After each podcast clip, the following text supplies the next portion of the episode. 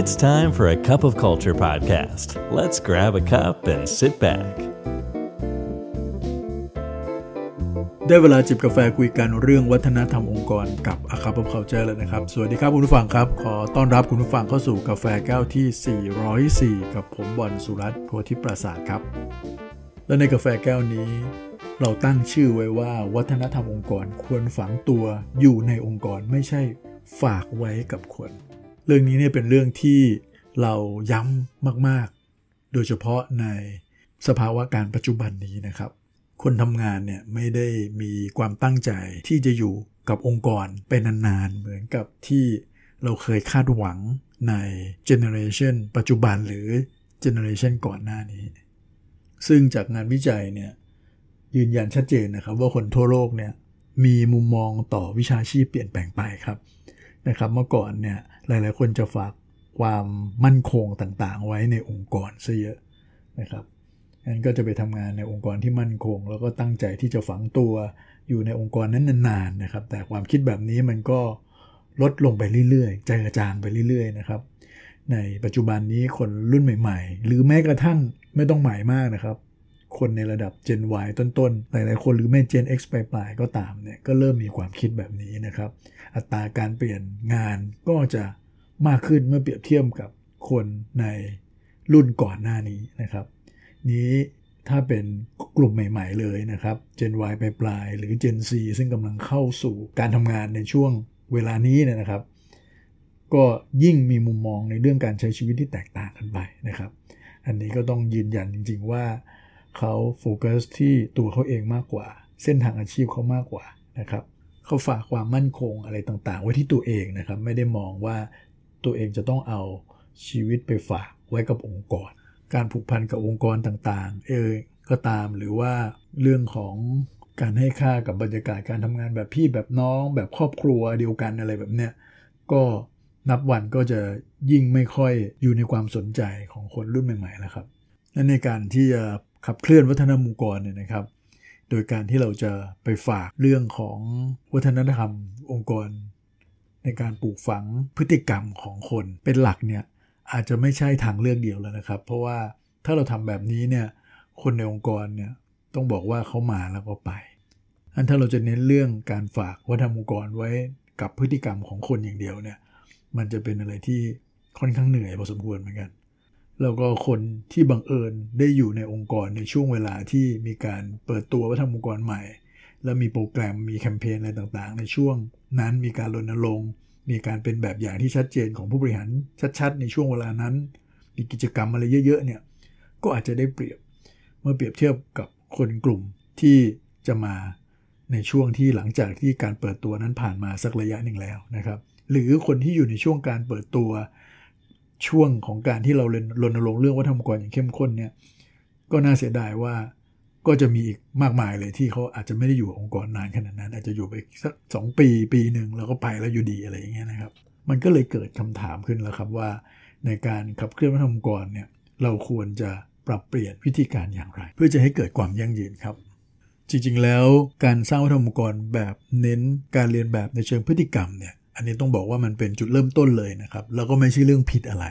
นะครับ ลองคิดดูดีๆครับว่าองค์กรองค์กรหนึ่งเนี่ยเวลาตั้งต้นขึ้นมาเนี่ยก็จะมีคนกลุ่มแรก ๆนะครับที่มานะครับนับตั้งแต่ founder เลย จนมาถึงพนักงานชุดแรก ๆ จนมาถึงผู้นำในชุดแรกๆที่เข้ามาในองค์กรเนี่ยเขาก็จะมักจะเป็นต้นแบบครับ ในการที่จะสร้างบรรยากาศในการทำงานในช่วงเวลานั้น หรือเป็นแบบอย่างในเชิงพฤติกรรม เป็น role model ต่างๆ สังเกตไหมครับว่าในการทำงานของเราเนี่ยบางครั้งเราก็จะมีคนบางคนที่เป็น role model ของเราอยู่ในใจ หลาย ๆ ครั้งที่เราจะตัดสินใจทำอะไรเนี่ยบางทีเราก็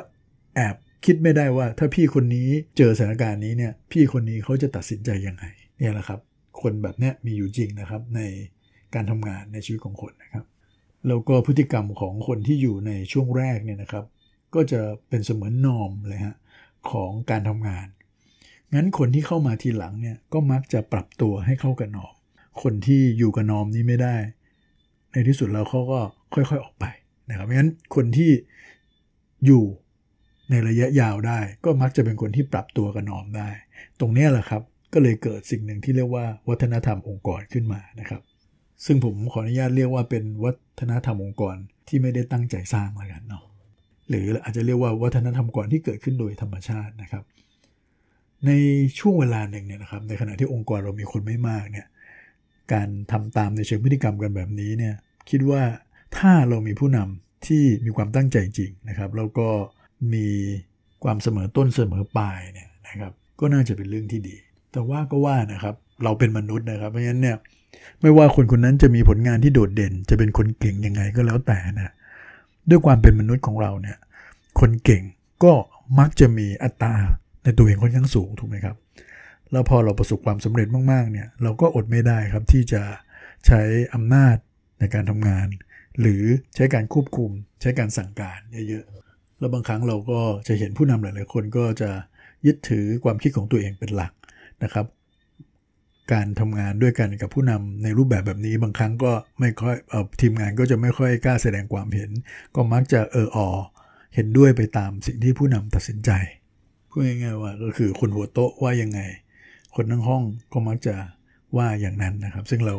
ก็ยังเห็นรูปแบบแบบนี้ในหลาย ๆ องค์กรที่เป็นอยู่ใช่ไหมครับ อันนี้แหละครับ วัฒนธรรมองค์กร บางอย่างมันเริ่มก่อตัวขึ้นแล้วนี่คำถามคือ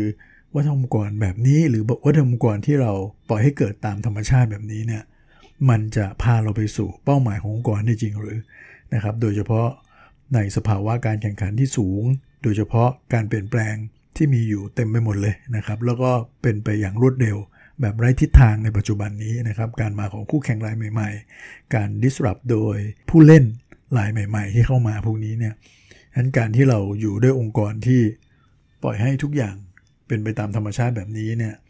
ก็ไม่แน่ใจว่ามันจะเป็นวิธีการที่ดีที่สุดหรือเปล่าละครับงั้นมันก็เลยเป็นที่มาของการสร้างวัฒนธรรมองค์กรแบบตั้งใจขึ้นมานะครับ ก็คือมีการกำหนดชัดเจนเลยว่าอะไรคือสิ่งที่องค์กรให้ความสำคัญ สิ่งที่เราให้คุณค่ากับมันนะครับ หรือเราเป็น core value ขององค์กรนั่นเองนะครับ แล้วเราก็มีการแปลง core value ต่างๆเหล่านี้มาเป็นชุดพฤติกรรมที่พึงพัฒนาขึ้นมา ซึ่งก็ไม่ใช่เรื่องแปลกหลาย ๆ องค์กรก็มี core value แบบนี้ หรือมีชุดพฤติกรรมที่พึงพัฒนาเนี่ยถูกระบุไว้อย่างชัดเจนนะครับมากกว่าที่จะปล่อยให้ทุกอย่างเกิดขึ้นโดยตามธรรมชาตินะครับ แต่มีการ สื่อสารมีการเป็นแบบอย่างอย่างตั้งใจนะครับ โดยคนที่เป็นผู้นำคนที่เป็นหัวหน้างาน ซึ่งวิธีการแบบนี้ถ้าองค์กรทำอย่างจริงจังเนี่ยผมก็เชื่อว่ามันประสบความสำเร็จได้ครับ การใช้พฤติกรรมเป็นตัวนำนะครับ แต่อย่างที่บอกครับก็คือว่าในปัจจุบันเนี่ยคนอยู่กับองค์กรสั้นลง หรือมีความตั้งใจจะอยู่กับองค์กรสั้นลงนะครับเพราะฉะนั้นการเป็นแบบอย่างในเชิงพฤติกรรมเองเนี่ยมันจะเหนื่อยพอสมควรเพราะคน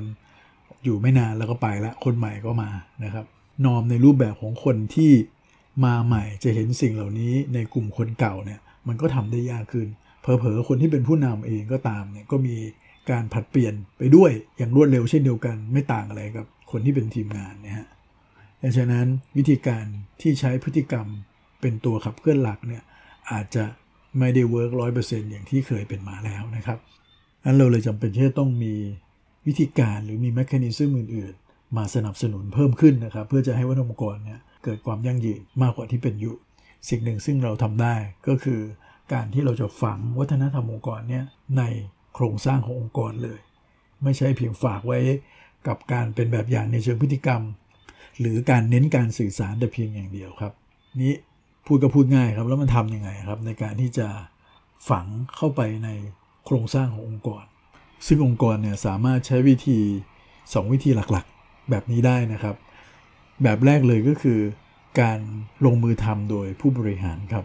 ผู้บริหารเป็นคนตัดสินใจเรื่องหลักๆ ขององค์กรอยู่แล้วใช่ไหมครับ แล้วก็ผู้บริหารเองเนี่ยก็เป็นคนดูแลในเรื่องของ System หลัก Process หลักๆ หรือแม้กระทั่ง Policy ขององค์กรหลักๆเนี่ยพวกนี้อันนี้เป็นหน้าที่ของผู้บริหารในการคิดตัดสินใจแล้วก็ออกแบบมันออกมา เพราะฉะนั้น ในเชิงของ System เองนะครับ System ก็จะเป็นเรื่องที่หมายถึงระบบต่างๆ หรือเทคหรือเครื่องมือที่เราเอามาช่วยที่ทำให้การทำงานในองค์กรมีประสิทธิภาพสูงมากขึ้นเนี่ยมันคืออะไรบ้าง เราจะสามารถเอาระบบตัวเนี้ยมาช่วย support ให้วัฒนธรรมองค์กรนี้เกิดขึ้นจริงได้หรือเปล่า หรือในเชิงของ process การทำงานนะฮะสมมุติว่าเรามีเรื่องของการที่ให้ลูกค้าเป็นศูนย์กลางนะครับเป็นวัฒนธรรมองค์กรของเราเนี่ย แต่ว่าเรายังมีกระบวนการที่ค่อนข้างใช้เวลานะครับ จากลูกค้ากว่าจะมาถึงการตัดสินใจที่จะช่วยเหลือลูกค้าได้เนี่ย อันนี้มันก็เป็นเรื่องยากถูกไหมครับเพราะงั้นการที่เราจะต้องปรับ process ยังไง ให้วัฒนธรรมองค์กรนี้เกิดขึ้นจริง ลดขั้นตอนยังไงได้บ้างนะครับ โดยที่เรามีลูกค้าเป็นศูนย์กลางจริงๆนะมันก็จะทำให้วัฒนธรรมองค์กรนั้นเกิดขึ้นจริงได้ มากกว่าที่จะไปพึ่งพาความสามารถ หรือ การตัดสินใจของคนปลายทาง หรือคนที่จะต้องทำงานกับลูกค้าแต่เพียงอย่างเดียว แต่เราใช้ตัว process เข้ามาช่วย หรือแม้กระทั่ง system เข้ามาช่วยได้ ไม่เช่นแค่นั้นอาจจะหมายถึงเรื่อง policy นโยบายหลักๆ ด้วยนะครับ ที่เราจะช่วยสามารถที่จะทำให้พนักงงานต่างๆเนี่ยเขาทำงานได้ง่ายขึ้นด้วย หรือส่งสัญญาณไปถึงคนที่ไม่เห็นด้วยหรือคนที่ไม่ทำงานนะครับให้เขาปรับเปลี่ยนวิธีการให้สอดคล้องกับวัฒนธรรมองค์กรของเราได้ ยกตัวอย่างสมมุติว่าเราต้องการขับเคลื่อนองค์กรที่เป็น innovation culture ในในองค์กรอย่างเงี้ยแต่ว่าคนยังไม่ค่อยกล้าที่จะทดลอง ยังไม่กล้าที่จะอนุญาตให้เกิดความผิดพลาดในการทำงานได้อย่างเงี้ยแล้วบริษัทไม่ได้ออกแบบนโยบายหรือ policy บางอย่างมาสนับสนุนเห็นไหมครับเพราะฉะนั้นวัฒนธรรมองค์กรอันนี้มันก็ไม่เกิดขึ้นนะครับ อันนี้แหละครับอันนี้เขาเรียกว่าในกลุ่มแรกในการฝังวัฒนธรรมองค์กรเข้าไป โดยผ่านผู้บริหารผ่านการ ฝ่ายจูนเรื่องของ system process policy เพื่อจะให้สนับสนุนวัฒนธรรมองค์กรให้เกิดขึ้นได้นะครับ ในส่วนที่ 2 ก็คือการที่เราขับเคลื่อนผ่านกระบวนการ HR ครับ ถ้าเราพูดถึงกระบวนการ HR เราอาจจะแมปไปกับตัว employee journey ขององค์กรก็ได้นะครับ ตั้งแต่การสรรหาการ onboard นะครับ การพัฒนาเขานะครับ ติดอาวุธติดทักษะต่างๆ เพื่อให้เขาสามารถทำงานได้ตามความคาดหวังของเรา การประเมินผลงานนะครับ การที่เราจะให้รางวัล หรือการที่เราจะ recognize เขาการที่เราจะมองหา talent ในองค์กรต่างๆ จนไปถึงการลาจากกันเลยเนี่ยตรงนี้ครับเราอาจจะต้องมองเรื่องวัฒนธรรมองค์กรเนี่ยเป็นปัจจัยสำคัญเลยนะครับ ตั้งแต่การรับคนเข้ามานะครับ ก็ต้องรับคนที่มีแนวโน้มที่จะทำงานร่วมกันกับเราได้นะครับ ไม่ใช่แค่เพียงที่จะมีผลงาน ที่ดีหรือมีแบ็กกราวด์ที่น่าประทับใจแต่เพียงอย่างเดียวแล้วในกระบวนการที่เราจะต้องพัฒนาเขานะครับ แทนที่จะมองเรื่องการพัฒนาในเชิงทักษะนะครับ หรือการพัฒนาในเชิงของ mindset to set ที่มันเป็นเรื่องกลางๆ เราก็ต้องเอาเรื่องของวัฒนธรรมองค์กรนะครับมันเป็นหลักสำคัญในการออกแบบโปรแกรมในการที่จะพัฒนาพนักงงานของเราตั้งแต่ระดับผู้บริหารจนถึงระดับของพนักงงาน หรือแม้กระทั่งการประเมินผลงานต่างๆเนี่ยแทนที่เราจะเอาเรื่องของ ผลงานเอาตัวเลข เอาตัวชี้วัดที่เกี่ยวกับเรื่อง performance เป็นตัวตั้งอย่างเดียวเนี่ยเราก็อาจจะให้น้ำหนักของเรื่องของวัฒนธรรมองค์กรด้วยนะครับเป็นเปอร์เซ็นต์ที่มีนัยสำคัญ พวกนี้ครับ อันนี้เห็นไหมครับงั้นวัฒนธรรมองค์กรมันก็จะแทรกซึมไปในเชิงของกระบวนการ HR ทำไมเราเลือกกระบวนการ HR เพราะกระบวนการทางด้าน HR เนี่ยมันไปสัมผัสกับคนโดยตรงนั่นเอง อันถ้าทั้งสองส่วนแล้วคือกลไกที่มาจากผู้บริหาร และกลไกที่มาจาก HR เนี่ย เอื้อให้วัฒนธรรมองค์กรนี้เกิดขึ้นได้ด้วย ช่วย support ช่วยอำนวยความสะดวก ให้คนสามารถที่จะแสดงออกในเชิงพฤติกรรมได้จริงด้วย มากกว่าที่จะไปปล่อยให้เขาแสดงพฤติกรรม แต่เพียงลำพังอย่างเดียวนะครับ โดยที่ระบบไม่ได้สนับสนุน หรือเน้นในการพัฒนาคนหรือเป็นความเป็นแบบอย่างต่อกันและกันอย่างเดียว มันอาจจะใช้ได้นะครับในยุคสมัยหนึ่งแต่ในปัจจุบันเนี่ยมันไม่เพียงพอแล้วครับ มันต้องฝังสิ่งเหล่านี้เข้าไปใน องค์กรเลย ไม่ใช่เอาไปฝากไว้กับคนอีกต่อไปครับ และวันนี้กาแฟหมดแก้วแล้วนะครับ อย่าลืมนะครับ ไม่ว่าเราจะตั้งใจหรือไม่ก็ตามเนี่ยวัฒนธรรมองค์กรจะเกิดขึ้นอยู่ดีครับทำไมเราไม่มาสร้างวัฒนธรรมในแบบที่เราอยากเห็นกันล่ะครับแล้วพบกันใหม่ครับ สวัสดีครับ And that's today's Cup of Culture. See you again next time.